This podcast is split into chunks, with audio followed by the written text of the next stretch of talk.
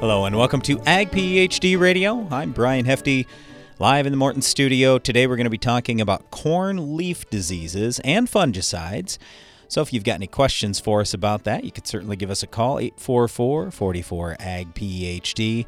Now, if you don't raise corn, let me just put it this way. Many of these same diseases that you'll find in corn are very similar to diseases that there are in other crops. And a lot of the fungicides we're going to talk about today get used on a wide variety of crops. So even if you don't raise corn, a lot of what we're going to talk about today absolutely applies to you.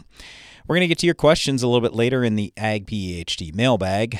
You can email us, radio at agphd.com, if you've got a question. You can also find us on Twitter, Ag PhD Media, or Brian Hefty. So, my brother Darren's out traveling today. You got me uh, doing the show solo today, but we'll talk corn, leaf diseases, and fungicides throughout the show. Let me start you with this. The disease that I am most worried about is tar spot because tar spot has been a terrible yield robber throughout the central corn belt, I would call it, eh, the north central corn belt, maybe, where the temperatures are just a little bit cooler. It doesn't seem like this disease thrives real well when it's super hot. Now, you might say, well, we just had 100 degrees here in the last couple of days. Yeah, what we're talking about is what kind of the average temperature is, looking at the lows and all that kind of thing. But there are a lot of good fungicides out there, so we're going to get to that today. Actually, I do have my brother Darren calling in right now. Uh, Darren, tar spot. So, have you seen much of this at all in any of the fields that you've been scouting in over the last couple of years? Well, no, not in not in our home geography, but you know, this is one of those things. Uh, when you get a little bit further east from where our farm is, it's been out there since 2015. So yeah, it's, it's certainly something that growers are concerned about. And what I, I've been more interested in is what has been the effort of seed breeding companies to get new hybrids developed because they've got tolerant hybrids to tar spot that are down in Mexico and Central America. So that gives me hope that, oh, we can get something figured out here, or we could bring some of those genetics, cross them with genetics we've already got. But so far, all their efforts have been failures crossing uh, that more tropical germplasm with the germplasm that we're using in the upper Midwest now. So, do I think there's a long term solution there? We're going to have much more tolerant hybrids? Yes, but they aren't out there yet. There are some differences, but still, hybrids are susceptible to tar spot. It's more of a question of how much pressure is there going to be that year and in that particular geography. So, best thing you can do is treat early with fungicides. I mean, obviously crop rotation helps too, but treat early with fungicides and then keep after it because I think there's a misunderstanding with fungicides that if you apply one, just because it may have cost you 20 or even 30 dollars, that you should be good for the rest of the year. That's not the case. Fungicides are only going to protect the leaf tissue that they cover, and they're only going to last for maybe up to three weeks. So they don't last forever. So do, pre- do be prepared to treat early and very likely treat often. Well, I sure hope nobody's spending thirty dollars an acre. Now, thirty by the time you figure the application, well, yes, it's, it's the application cost. That's the thing is that in many cases, growers are hiring an airplane or maybe hiring a custom app rig that, that can get high if they don't have a high clearance rig themselves. So it, it could end up costing more. Now, here's the other thing you don't have to spend that much. There are good products that cost less. Exactly. There are some rebate programs you can get in to save significant dollars on some of these fungicides. So take advantage of those. Talk with your retailer about that. Yeah, and I, I would just say when we're talking early, BASF's got a pretty good slogan, five feet time to treat. That's about the right timing that we're talking about for tar spot. And you might say, well, that's pretty early. And I mean, the corn's not tasseled yet or anything else. I, look, it does not take long for corn to go from five feet tall to tassel. A lot of times that's going to happen within 10 days to two weeks. So, like Darren said, you're going to have maybe three weeks worth of protection with a fungicide. Now, granted, you're not going to protect any leaves that aren't out yet, but at least you'd be able to protect the ear leaf when you've got five foot tall corn. The big thing is you just want to get good spray coverage. Well, you can get a little better coverage on that ear leaf when the corn isn't quite at full height. So, that's the first thing. The second thing is that that second application then would work out pretty well once you're at full tassel, starting to and and uh, silk. You're at R1 basically. So it should work out okay. So you've got good timing for tar spot, a little on the early side, maybe, but we want to be early rather than late. And then for some of those diseases that are going to enter in later on, potentially gray leaf spot, southern rust, northern corn leaf blight, eye spot, a lot of those later. And the big thing I look at is what's the value of the crop? If I have $3 corn and I have today's prices for fungicide and application, everything else, I'm not nearly as excited about spraying as when I have $8 corn or $7 corn. So I'm just saying economics should always enter this picture. Now, don't get me wrong. I'm not saying, oh, because we think we're going to be rich, we should just spray automatically on everything and pull the trigger on everything. No, no way. We got to use our heads a little bit and say, all right, am I in an area where I can have disease issues? Have I been getting rainfall? Do I have good yield potential? And then there's a better chance that fungicide is going to pay. All right, so Darren, as we start out the show today, anything else that uh, that you wanted to bring up?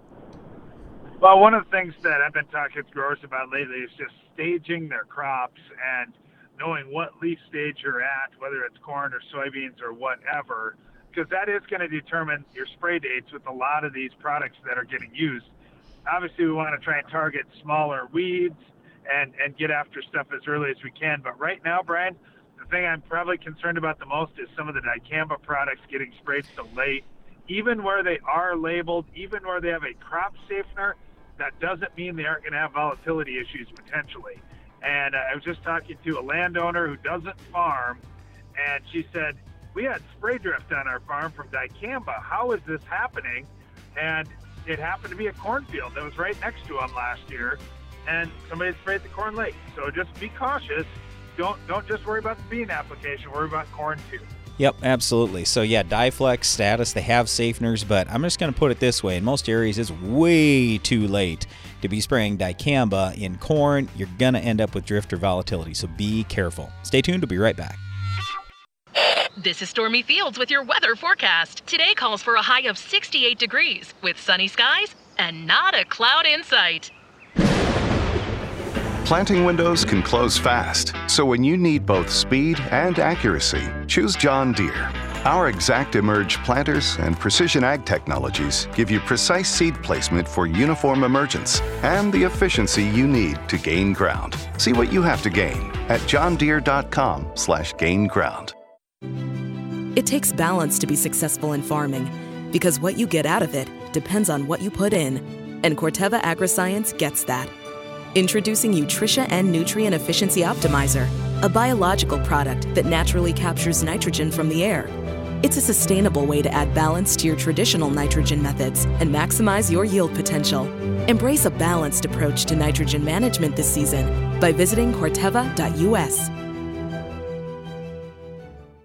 Get low rates and high yields with Spraytec fertilizers. Yes, get low rates and high yields with Spraytec's Fulltec, the most complete adjuvant on the market. Fulltec offers burn control, better fixation on leaves, better homogenization in the tank mix, drift control, better spreadability, and more. Fulltec is changing the way you treat your crops. Get higher yields and more money in your bank account with Fulltec from Spraytec. Ask your local retail for Fulltec Adjuvant or visit spraytec.com for more details.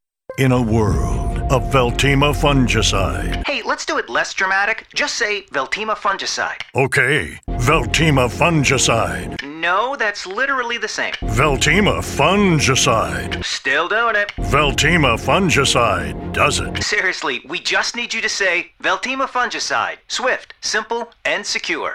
Didn't I? Veltima fungicide from BASF in cornfields this summer. Always read and follow label directions.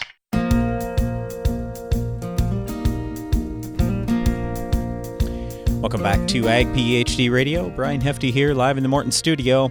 This Saturday, we've got our Scouting and Scholarships event coming up, giving away over 60 post secondary or college scholarships this Saturday. Just go to agphd.com to learn more about that.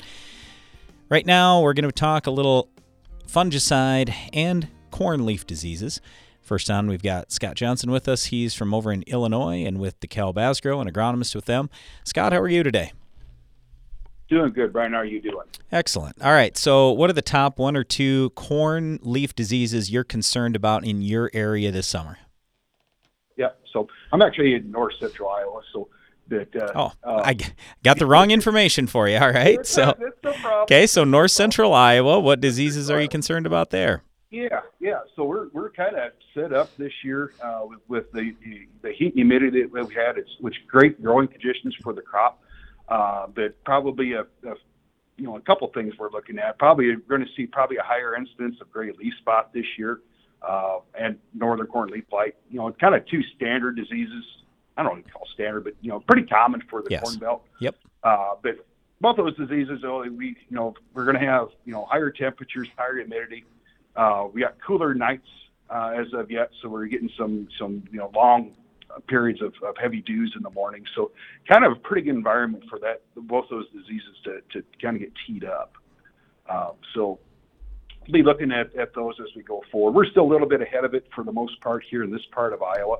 Uh, most of our crop is still going to be, or it's getting to that V7 V8 stage, just getting ready to hit that really rapid growth stage here. So yeah, that uh, is going to be something we're going to be be kind of playing a, a, close eye on here as we go forward.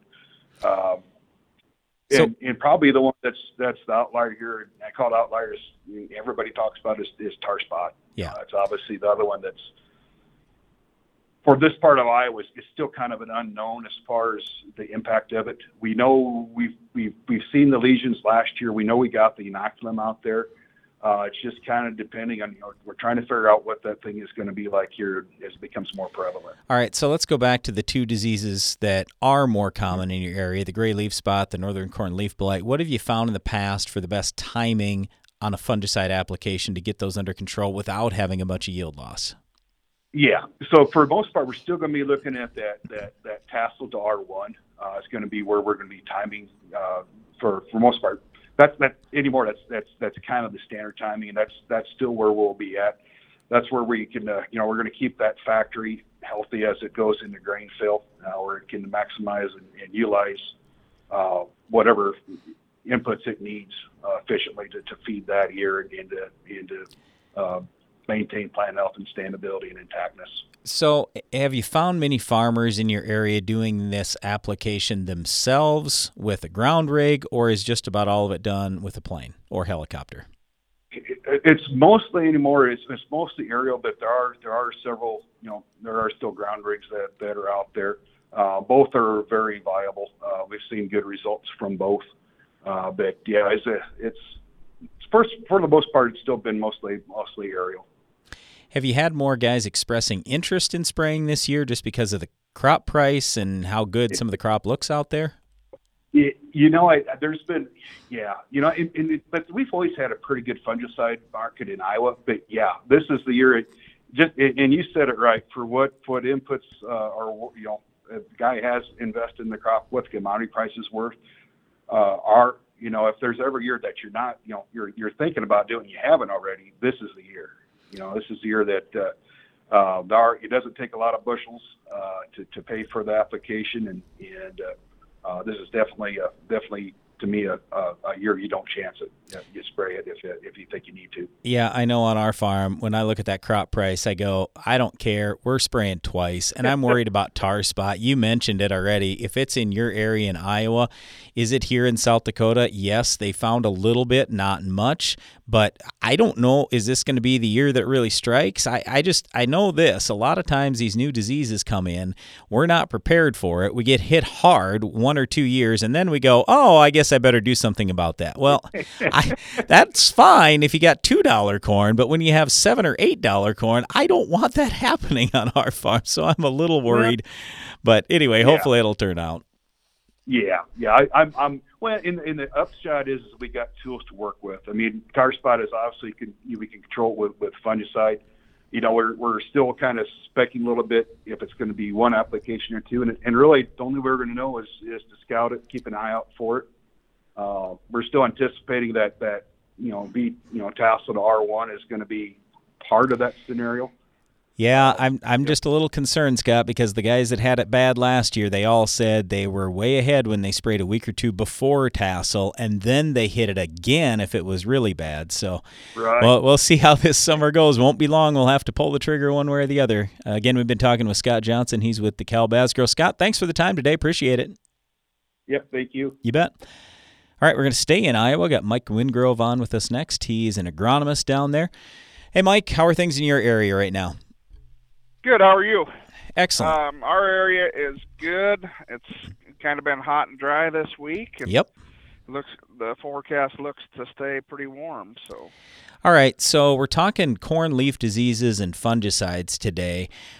Are, are, we were just talking about gray leaf spot, northern corn leaf blight. They've been in Iowa for years, but this new tar spot, are you thinking about doing anything for tar spot with the guys you're working with, or what's that look like for you? yeah, you know, last year we saw some we saw some in our area, and um, we've been we've been preaching to our our growers that we need to stay on top of it, scout, and be uh, proactive with our fungicide, and maybe not wait wait as long as we normally would um, when we when we apply, just so we can stay ahead of the curve. And um, biggest thing is just keep scouting for it, so we can, like I said, stay ahead of it. Have you heard anything from ag retailers in your area? Is anybody concerned about fungicide shortage, or is that looking okay now? Um, I think it's looking okay now. Um, they have they have majority of the fungicide that they need, and t- I guess to me it it always is a big rush because it's hard to get a grower to fully commit to it until they start seeing the planes and helicopters flying. Yep, it's the same thing like in my area. Once one guy starts planting, everybody plants. So, yeah, we've seen that with bug runs, uh, disease spraying, everything. So, yeah, I'm with you. All right, so i- i- are there any other diseases that you're thinking about as we go into this summer here besides gray leaf spot, northern corn leaf blight, and tar spot? Um, in our area, those are the main three concerns that we we are focusing on. Um, but with our scouting, if we see some some other disease, obviously we will be proactive and treat it accordingly, as long as we're not too late, I guess. Which, if we scout early and often, we shouldn't we shouldn't fall behind, I guess. Do you have anybody that sprays early for uh, trying to get these plant health benefits they talk about with the fungicides? Yeah, um, we have a, a few growers use the Xyway in-furrow, or and the two by two, Yep. excuse me, and then um, um, we have a couple of them that do some V5, V6 applications. So, So and and then come back at tassel. What have you seen out of the Xyway so far? Did you see any last year? And if so, were were they getting disease resistant, or I should say, disease control well into the season? Last year, from the Xyway trials that we had, we saw uh, good good disease control throughout the whole season, and we didn't have to go back on on those acres with at the VT application, and we did that on our trials. Just we wanted to see the long season um, control, so and it turned out really well last year. So hopefully it will keep keep uh, keep things under control this year as well.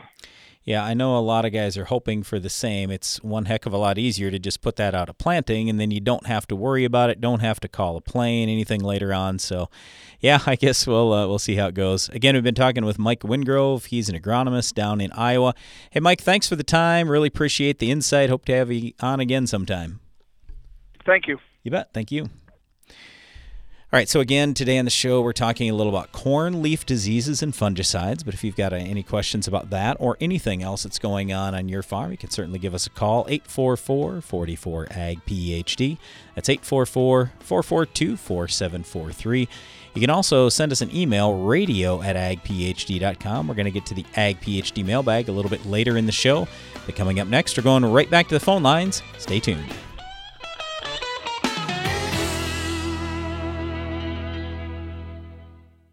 At Corteva Agriscience, we want to keep farms healthy and productive today and tomorrow. That's why we're investing in a robust pipeline of naturally derived biologicals. Meet Utrisha N Nutrient Efficiency Optimizer. It's a sustainable nitrogen fixation product that facilitates crop growth and optimizes yield potential. With the fluctuation in fertilizer prices, Utrisha N is a reliable solution. It can be used alongside your traditional nitrogen program to enhance your ROI this year. For more information, visit corteva.us.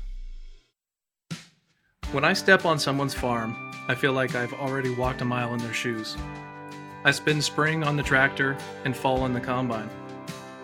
I see the excitement in my kids' eyes on our farm, but worry if there's enough of it for all of them.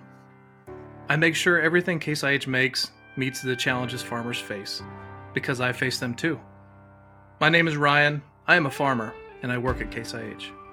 Case IH, built by farmers.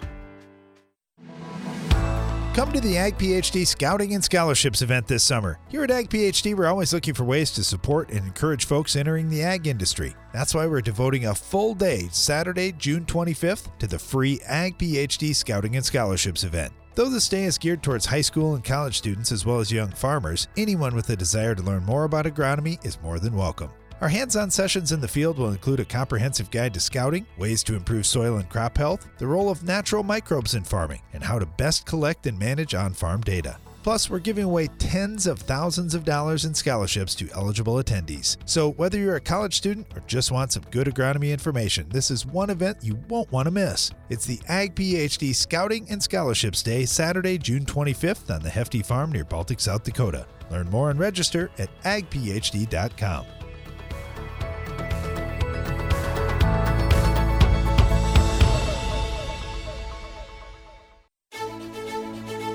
What's new from Nufarm? Leopard herbicide brings you exceptional planting flexibility for soybeans, field corn, and cotton. Leopard provides your spray plans with a fall or early spring option to boost resistance management. And did we mention it's a highly compatible tank mix partner due to its ultra low use rate? Ask your dealer for Leopard herbicide. Available for fall. What does it really mean to provide the best crop nutrition? With AgroLiquid, it means getting a one of a kind approach, one that caters to your specific agronomic needs. You're getting experts who will work with you to create a program unique to your operation, all while accounting for the quality of your soil and the products you're already using. It's not just a product, it's peace of mind knowing we've thought of everything. That's the AgroLiquid way. Apply less, expect more. Find a retailer at agroliquid.com.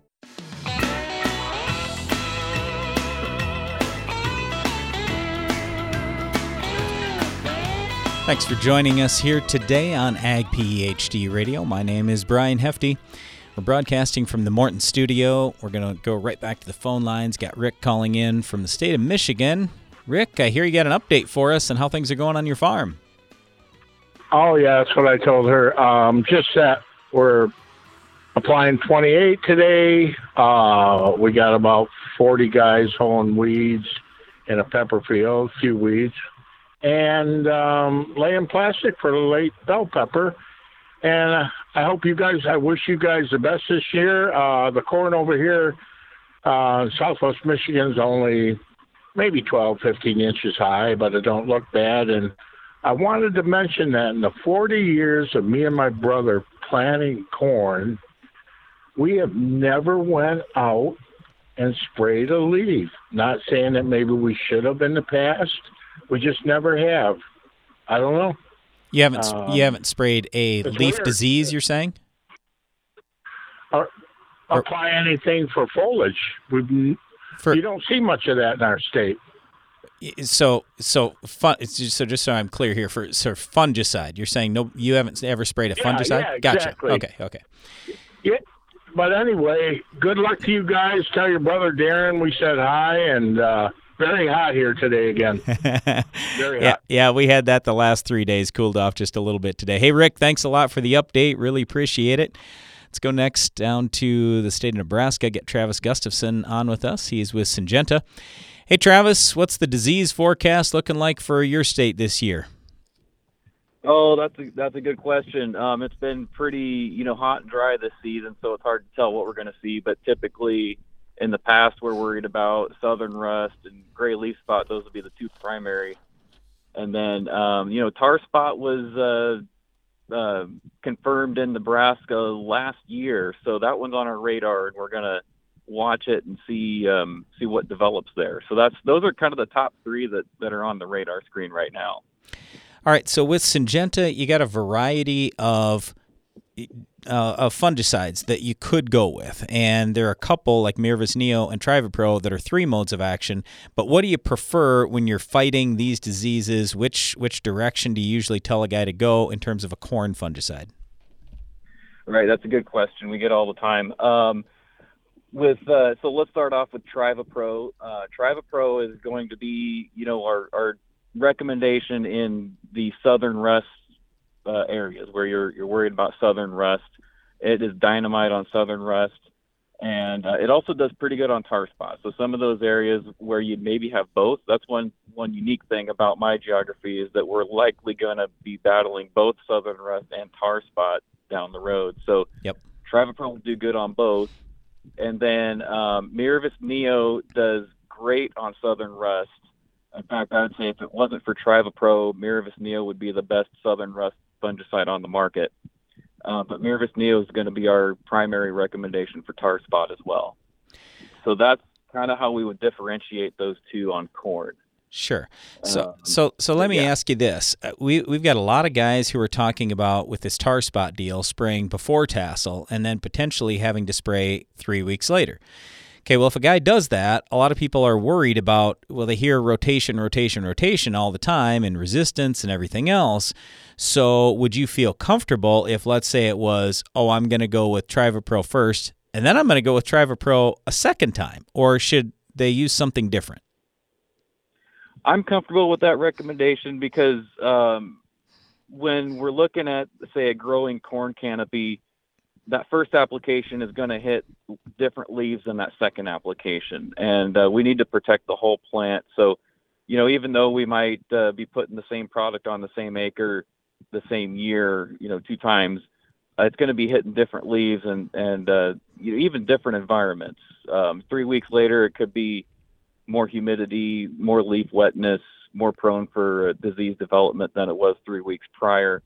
And uh, so I'm comfortable with that recommendation to do the same product twice, uh, you know, with a three week delay in between. Um, it, it's, it, it, could, you know, down the road, we'll probably run the risk of some um, resistances showing up, but that's, that's a fact of life with everything. And uh, I want to make sure that we got the disease controlled rather than getting um, some stuff show up later. Well, it has to help a lot, though, when you have three different modes of action in there in terms of having any resistance issues. Doesn't that lessen the chance, like, dramatically? Yeah, absolutely. When we uh, when we have two uh, phenomenal residual preventative pieces on the leaf, um, you've you've got two modes of action. Both of those, the, both Trivapro and Miravis Neo have two preventative long residual modes of action built in, and uh, so those two are going to drive a lot of disease control uh, and, and hit it with a one-two punch. So that, that gives us extra confidence to run that kind of a, a two-pass program, so to speak, for um, tar spot. All right, one of the words you used was preventative. And my concern when I hear people talk about scouting for disease is that they're going to end up being too late because nobody scouts as thoroughly as we could. And it always seems like it takes a few days then to get the applicator out there and that kind of thing. So when you're in an area like yours with really high yield potential, you've had a history of southern rust, gray leaf spot, now tar spots moving in.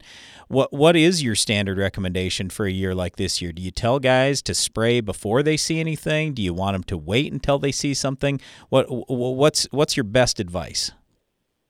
We we tell guys uh, to spray before they see anything. Um, usually, right around that tassel time, when tassels come out, that's when we're telling people to pull the trigger and put the fungicide on. The the great thing about Miravis Neo and Trivapro is that they have extremely long residuals and from the preventative standpoint. So you know, we apply once at tassel time, and it's going to last us all the way through pollination and grain fill. And um, typically, we don't have to come in and retreat if we apply before we see anything. Now, I've seen times when we have made an application after Southern Rust has moved in, and then those two products aren't as effective as they were if they were put on before we saw anything. So, highly, highly recommend applying a fungicide before we see anything. All right. Eh, on a completely different note here, every once in a while we'll get a farmer who says, Well, why can't I just put my fungicide on with my pivot? You're in a state with a lot of pivots. Can you maybe explain that just a little bit? Why a farmer isn't probably going to want to do that and instead put it on with a ground rig or a plane? Yeah, uh, we have a lot of people running chemigation um, systems out here, and uh, what I tell people is that uh, when you're putting chemical into a pivot, you're diluting it down into a huge amount of gallons of water. And when you have a really diluted product on the leaf surface, it's not that concentration in the leaf in the water droplet on the leaf is not going to really drive that fungicide into the leaf. Say, than say if you had like a two gallon per acre application from an airplane, you have a much higher concentration of fungicide in that droplet, and that pushes fungicide into the leaf where we need it. And that's the primary reason that I'll or primary thing I'll explain to people of chemigation versus airplanes. Um, the other thing is when you're chemigating, we have to minimize that water application as much as possible. So, you know, I'll tell people run that pivot at 100% speed. Try and put on less than a quarter of an inch of water so that we're not running too much water off the leaf and into the into the soil. Yeah, Um, but those to, are the two things I, I tell people about it. Yeah, to your point, even if you're running a tenth of an inch, I mean, you're over 2,000 gallons of water per acre as opposed to, like you said, two or maybe at the ground rig 10 or something like that. Well, we've been talking with Travis Gustafson here. He's down in Nebraska, works for Syngenta down there. Travis, hey, thanks a lot for the time today. Really appreciate it and uh, hope things turn out well for you down there this year. All right, thanks a lot. You bet. Thank you. We were talking with uh, with Travis about Trivapro and Miravis Neo, and I hadn't brought this up yet during the show, but there are a lot of fungicides out there, and I I know sometimes I'm talking to farmers who are like, uh, "How am I supposed to decide? I got 87 different products here. What what do you want me to use?"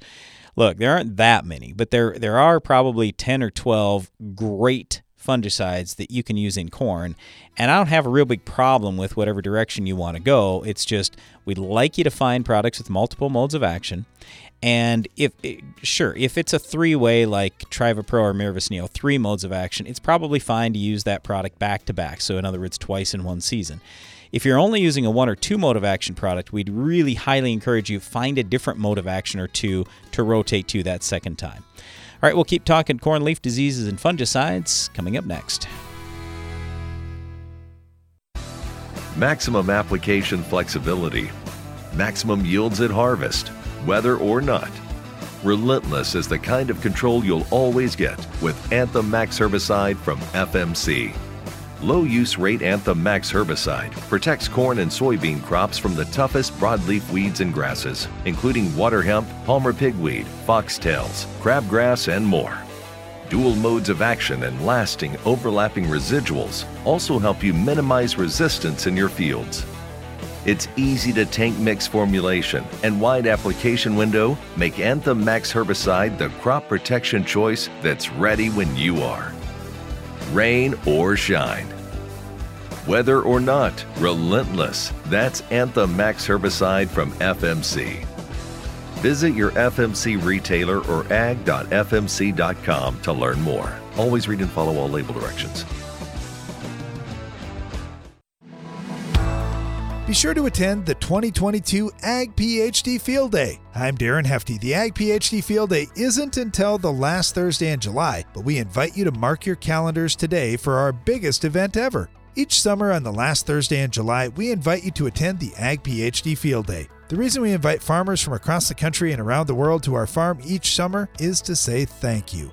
Ag PhD TV has had a brand new episode each week for 24 years, and we've been doing a radio show almost as long as well. At this year's Ag PhD Field Day, we'll have way more equipment and equipment demonstrations than we've ever had before. We've got a lot of new technologies we'll put into our research plots on site, and we'll have great family entertainment, including a kids area, music, fantastic guest speakers, and free food and drinks all throughout the day. Please go to agphd.com to learn more, and don't forget to join us on Thursday, July 28th for the free Ag PhD Field Day.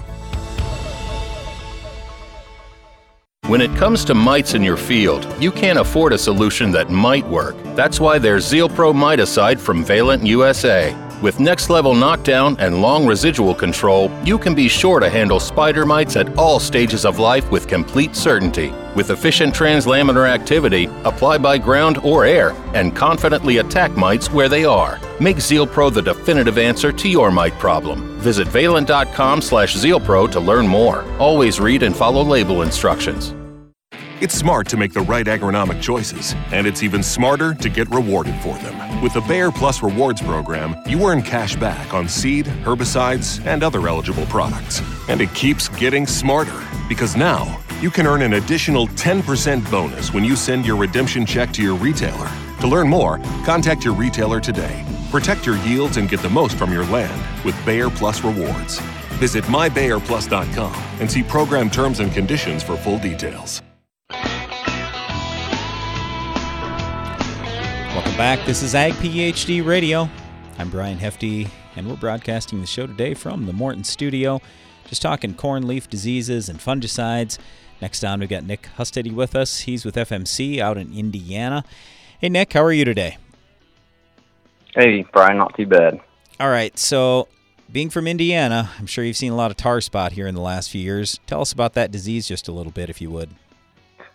Yeah, so we really first started dealing with it um, in 2015, kind of closer to the Great Lakes, and so it's slowly prog- progressed south. And we picked it up in Gibson County, which is kind of the southwest part of the state this past season, under a pivot. So initially, we thought it would kind of prefer the cooler environment Yeah. in the northern part of the state, but what we're learning is the leaf wetting periods are really driving it if the inoculum's there. Okay, so what's the management strategy for a lot of guys in your area then? What are they doing to hopefully have a little less tar spot as they go through the season? Well, timing is critical. So, I mean, you can take the very best foliar fungicide and time it poorly, and it's not going to look great on tar spot. So, we're really following some of the university direction in terms of there's a tar spotter app that kind of helps model the disease progression, but scouting is extremely critical. And in our area, we've got a complex of many different diseases. Uh, we'll get gray leaf spot annually. Um, a lot of times we'll have southern rust blow up as well. And so our recommendation for southern rust and tar spot is effectively the same. So we're really focused on trying to manage our gray and northern maybe with a Xyway application at plant or perhaps a Top Guard or Top Guard EQ application and a V10 type of application. And we're trying to push that foliar treatment in terms of a R stage back to R2. And that has successfully helped us more effectively manage those late season aggressive pathogens like tar spot. I realize that at this point, Xyway's not labeled on tar spot, but are you seeing any sort of better tolerance in that plant? Are you seeing a little suppression on tar spot? Are you seeing anything out of Xyway? Yeah, so that's interesting that you asked that. We've been getting that question pretty frequently here lately. And what we've seen in a lot of our university research is the initial rating. So a lot of times our researchers will go out and rate about R2, uh, maybe R3, and we can see a slight suppression in terms of the number of lesions out there. But when they come back at black layer, if you just let Xyway ride, it doesn't look any different than the check. So how we see this um, effectively positioned is it buys us a little bit more time to be timely with that, you know, R2 application, for example, of uh, pick your poison type of foliar application. All right, speaking of foliar applications, with FMC, you got a couple different options. What are you usually telling people for these diseases that you've now mentioned? You've said gray leaf spot, southern rust, northern corn leaf blight, and tar spot. Yeah, so our main recommendation is going to be again at plant. We're really trying to manage our stalk rots, crown rots, as well as the gray leaf spot and northern corn leaf blight with that treatment. And then we're typically going to recommend Top Guard EQ at five ounces in that R2 type application to finish the season on, um, you know, maybe tar spot or southern rust. You know, we are kind of up against some limitations in terms of the season max use rate for flutriafol. And so we could run a full rate of Xyway on the front end, but then we can't come back with any more flutriafol containing product in the you know R stage application. So you know you, you could run a, a full rate of Xyway and come back with like a Veltyma treatment or Miravis Neo or Pro, you name it. Um, a lot of different directions you could go with that post app. Yep. So why do you pick Top Guard EQ instead of Lucento, for example? Yeah, it kind of varies a little bit based upon the disease spectrum. So in southern Indiana, I would say that we're starting to get southern rust a little bit more frequently. And in my own personal opinion, we've got a little bit more corn production in the mid south than what we used to have. So it kind of creates a nursery for the southern rust spores to move up. And we've got a pretty good handle on azoxystrobin or, or quadris, which would be a component of Guard EQ, very effective on, on southern rust. Now, that that's kind of where we, we recommend that. And then also in a corn production acre, folks typically like to take advantage of that plant health type benefit from yeah. a strobilurin containing product. And, you know, Lucento is a very, very good leaf spot material, so gray and, and northern. Um, we can see a little bit of plant health out of it, but probably not quite as much as what we might expect out of Top Guard EQ. Yeah, so the difference, just for our listeners, in the Lucento, you've got an SDHI component. In the Top Guard EQ, you've got the strobilurin component. So either way you go, Lucento or Top Guard, you've got that flutriafol that you mentioned. So the triazole that's in there, real good, long-lasting one. Uh, Nick, anything else you want to leave us with today, talking about corn leaf diseases and fungicides? Well, I guess one thing I might mention is, you know, we kind of had a stretched out planning window, which seems to be typical anymore. In my territory, you know, we've got anywhere from V2 corn uh, all the way out to V10 corn, and yep. obviously that V10 corn is canopied now. And so we know that that's an environment that's going to be more conducive to hold the moisture and create those leaf wetting periods that are going to, you know, typically drive disease. So very important to get out and scout uh, we do have kind of a dry spell happening in our area right now, but there's a couple chances for rain here in the next 10 days. So certainly want to watch those fields that are canopied now, but also as we planted later on some of these fields, typically that's an environment where we are going to see a little bit more disease pressure. So as the season progresses, we need to be mindful of kind of what's going on. Watch for southern rust. It's actually been confirmed in um, Arkansas and Louisiana, and that's where a lot of our inoculum comes from. So we're typically watching those university blogs to see, you know, when it shows up in Kentucky, uh, it's a pretty good indication that we probably need to start preparing to make some applications for southern rust. Yep, yep, definitely. Well, that's Nick Hustedy. He's with FMC over in Indiana. Nick, thanks for the time today. Appreciate having you on the show. Yeah, you bet. Yep, appreciate the opportunity. All right, it's time now for the Ag PhD mailbag. mailbag.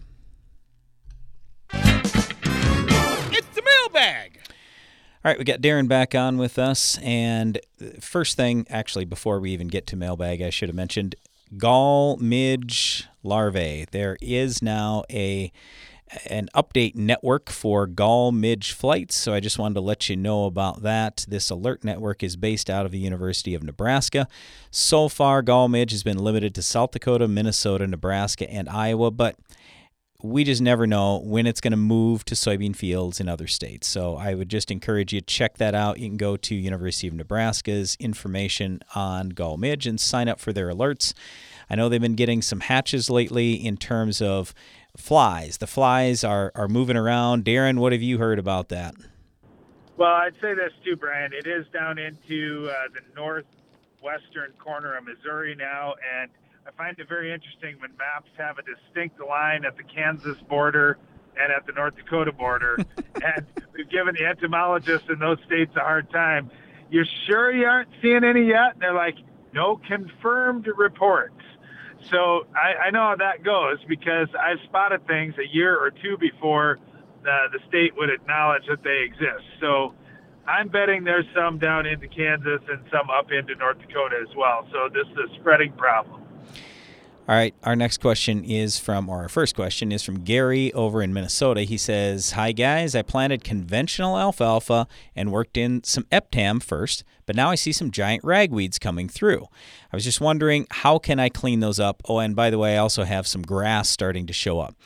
Well, look, Gary, don't get too worried. Number one, giant ragweed's easily controlled with Buctril. Uh, the generic, there's no name brand Buctril anymore, so you have to use a, a generic like Brox. Problem is, it's a 30-day pre-harvest interval. Same thing with like clethodim. We were talking about using clethodim on our farm even yesterday to kill some volunteer corn because you can use clethodim to clean up that grass you have. 15 day pre harvest interval with clethodim. So, my point here is if you're going to be cutting soon, I would just cut. Darren, you want to comment on that real quick? Because we were just talking to our local dairy about this issue yesterday. Well, I, I want to add this too, Brian, because more than the pre harvest interval, I'm looking at this. We want weeds that are small. That way, they have a small root system as well and limited numbers of growing points. When you have grass that gets big, it tillers out now you've got multiple growing points there. It's much more difficult to control. And the same with giant ragweed. So with all these weed control issues, especially in conventional alfalfa, you have to scout early and catch them early. All right. Well, thanks for the question, Gary. Hopefully things will turn out fine for you on your farm. Stay tuned. We've got some more of your questions coming up next in the Ag PhD mailbag. We'll be right back. There's a new kind of crop protection in your territory, and it's always on the hunt. Howler fungicide unleashes the power of the plant microbiome and multiple modes of action to deliver extended, broad spectrum protection against soil borne and foliar diseases. With all the advantages of no residue, zero PHI, minimal REI, and tank mix flexibility. Get the fiercest, most effective protection available with Howler fungicide, a product of AgBiome. Learn more at agbiome.com/howler. With superior materials, craftsmanship, and best in class warranty, a Morton machine storage or workshop is built to stand the test of time. To learn how we can help you expand your farm operation, visit MortonBuildings.com. Get an extra semi load out of your grain bin. The end zone from Farm Shop MFG can increase your stored beans moisture from 10 to 13%. On a 20,000 bushel bin, that's a free extra semi load. Visit farmshopmfg.com for more. Come to the Ag PhD Scouting and Scholarships event this summer. Here at Ag PhD, we're always looking for ways to support and encourage folks entering the ag industry. That's why we're devoting a full day, Saturday, June 25th, to the free Ag PhD Scouting and Scholarships event. Though this day is geared towards high school and college students as well as young farmers, anyone with a desire to learn more about agronomy is more than welcome. Our hands on sessions in the field will include a comprehensive guide to scouting, ways to improve soil and crop health, the role of natural microbes in farming, and how to best collect and manage on farm data. Plus, we're giving away tens of thousands of dollars in scholarships to eligible attendees. So, whether you're a college student or just want some good agronomy information, this is one event you won't want to miss. It's the Ag PhD Scouting and Scholarships Day, Saturday, June 25th on the Hefty Farm near Baltic, South Dakota. Learn more and register at agphd.com.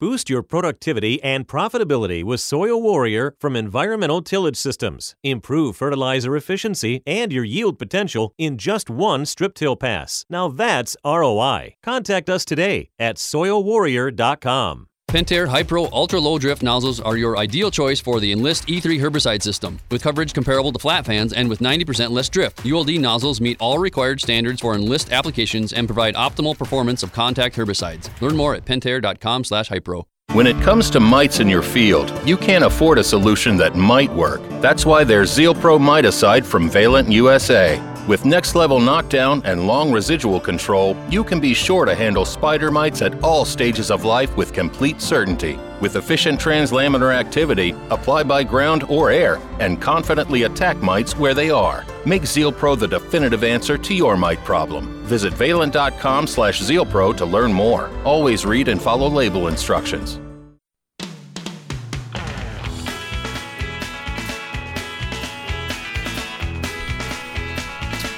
It's the Ag PhD mailbag where we answer your questions. If you'd like to call into the show, the number is 844 44 Ag PhD, or you can email us radio at. if I had quit hitting my microphone here, radio at agphd.com. All right, so let's see. Next question here. This one comes all the way from India. Uh, Naresh asks Can fertilizers be used by spraying not mixing chemical fertilizers in the soil in a soybean crop. Darren, you want to take that one? Yeah, you sure can foliar feed a liquid. You can also dribble it alongside the plant. Uh, there's a lot of different ways that you can put liquid fertilizer on. When we think about some of the nutrients like nitrogen, they move down through the soil very well. Uh, other nutrients like phosphorus do not. And some move through the leaf very well. So if you foliar feed and get some on the tissue, that's fine. Others can really burn leaf tissue, uh, things like nitrogen and copper that you can overdo, and, and they can burn leaf tissue. So you do have to be careful. Normally, we're putting low doses of fertilizer on when we go on leaf foliage, but liquid products, there, there's a lot of different ones out there. Some are safer than others. So just start slow, start cautiously, uh, and work your way up. All right, I got an interesting one here from Andrew. He says we farm in Pennsylvania, and here's my my issue. I've got some on my soil tests, and he, and he sent us some soil tests, but he just said in some spots where the organic matter is higher, the cation exchange capacity is actually lower. I thought that organic matter was a big part of cation exchange capacity. Darren, you got this one? Um, I think you cut out there on me, but when you look at organic matter and organic organic material, they're two different things. So if there's lots of plant residue on top of the ground, that doesn't necessarily mean that you've got high levels of organic matter in the soil. True, but in this But case, he's got like a 7.6% organic matter in one spot and only a cation exchange capacity of 5.7. And the very next test is only 5.3% organic matter, yet a 13 cation exchange capacity. So the way I see this, it's basically he's just got more clay in the area that's got a higher cation exchange capacity and more sand in the area with the lower. So yes, organic matter is a part of it, but it's not certainly not all of it. Well, that's the important thing. Talk about the three things that make up organic matter, and uh, type of clay, type amount of clay- clay, and amount of organic matter. Yes. Yes, yes. Or make up the CEC, I should have said. Sorry. Yep. Yep. I knew what you meant. I'm sure our listeners did as well. All right, let's go to the next one here. Uh, here's another one that's kind of interesting where Adam has a question on soil test and he says, um, I've got higher parts per million of K, but not higher percent on my base saturation test. So, can you explain that just a little bit? Uh, when I compare K to magnesium, sorry. So, he's got a higher potassium versus magnesium on parts per million, uh, but yet the magnesium percentage is much higher. So, how can that possibly be? Well, look, um, Adam, when they send these or, or when they do these tests for base saturation, I know it seems a little weird, but what they're looking at is the atomic weight per valence times 10, and then they calculate the thing out. So basically, it's how much do each of these things weigh? And I, I know it just it seems really weird, but that's just kind of the way it is. So I, I, wouldn't get that worried about it we you just kind of want to go with the ranges that we're talking about where we will often say hey we want to shoot for at least 4% organic or 4% base saturation K, 4 to 8%, something like that. Magnesium, we want to be in that 12 to 20% range, somewhere along those lines, and and so on. But yeah, the the reason why the the difference there, it's you're looking at atomic weight per valence times 10 and then you you you calculate this thing out. So at our soils clinics for example, we'll pull up the a little spreadsheet so then you can plug your numbers in and then you could actually figure out your base saturation percentage yourself. But that is the reason why we've got that difference there. All right, next one comes in. This is from Josh, and he just wanted to give us a little report on his corn here. He says, I've I strip tilled a field of corn. It's now about two and a half to three feet tall. And he says four or five collars.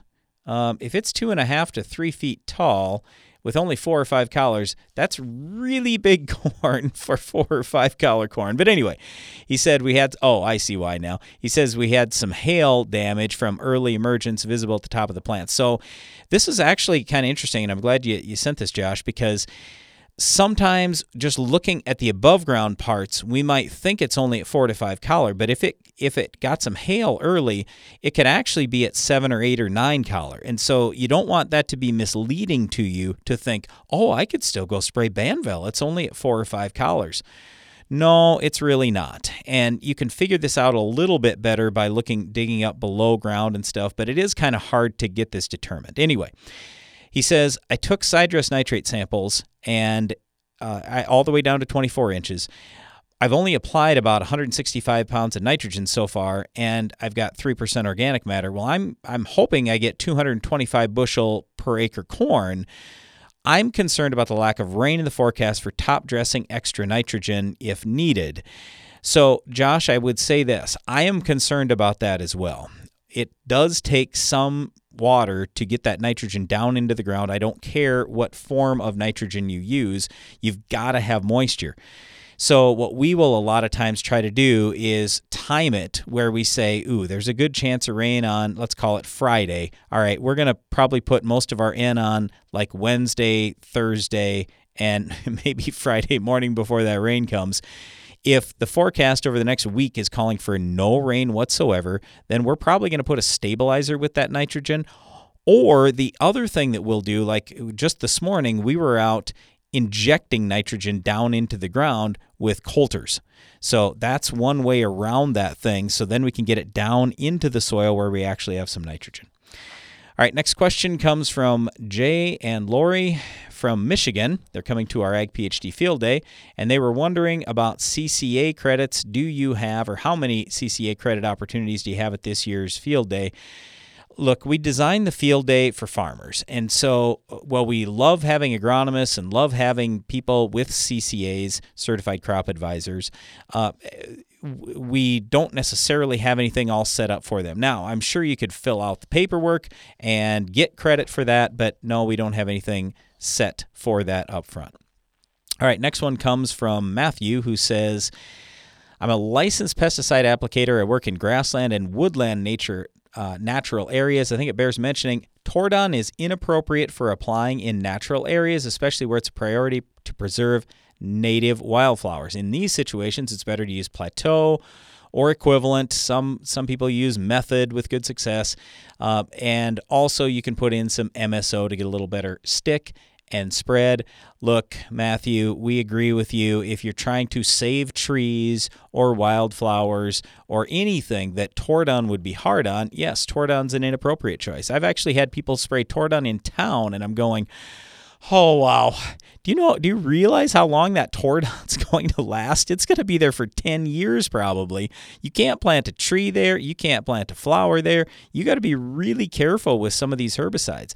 I mean, granted, we love having products with great residual like Tordon, but you just have to be careful about where you use that. All right, and then last one here. This one's from Michael. He says, "Can I use Resicore or Harness Max on sweet corn?" Michael, unfortunately, no. No, you can't use Resicore or Harness Max on sweet corn. Neither one of those is labeled. There are plenty of other products that are labeled, so just just pick one of those. Go with something different, but not uh, uh, not either one of those two, Resicore or Harness Max. Um, oh, I was just looking at. Uh, yeah, they printed something on both sides of the page. I'll have to get to that question tomorrow. I'll set that to the side. But anyway, before before we go, I just wanted to say we do have our Scouting and Scholarships event coming up this Saturday. It's right on our farm near Baltic, South Dakota, right at the site of the Ag PhD Field Day. But our Scouting and Scholarships event is focused on spending time out in the field, scouting in a bunch of different stations, different crops, and talking about everything from weeds, diseases, insects, you name it, soil testing. And we are giving away over 60 post secondary scholarships, so basically college, post secondary, uh, those scholarships. Those will all be awarded this Saturday. Please go to agphd.com to learn more about that. And if you know anyone that's going to post secondary, any post secondary school, have them attend our event. It absolutely will be well worth their time. And even for you, if you're a farmer, you can certainly join us at our event. I'm sure you get a lot out of it as well. All right, before we go, just want to say thanks to our production staff. My sister Janelle was running the controls, and we'll see you again tomorrow.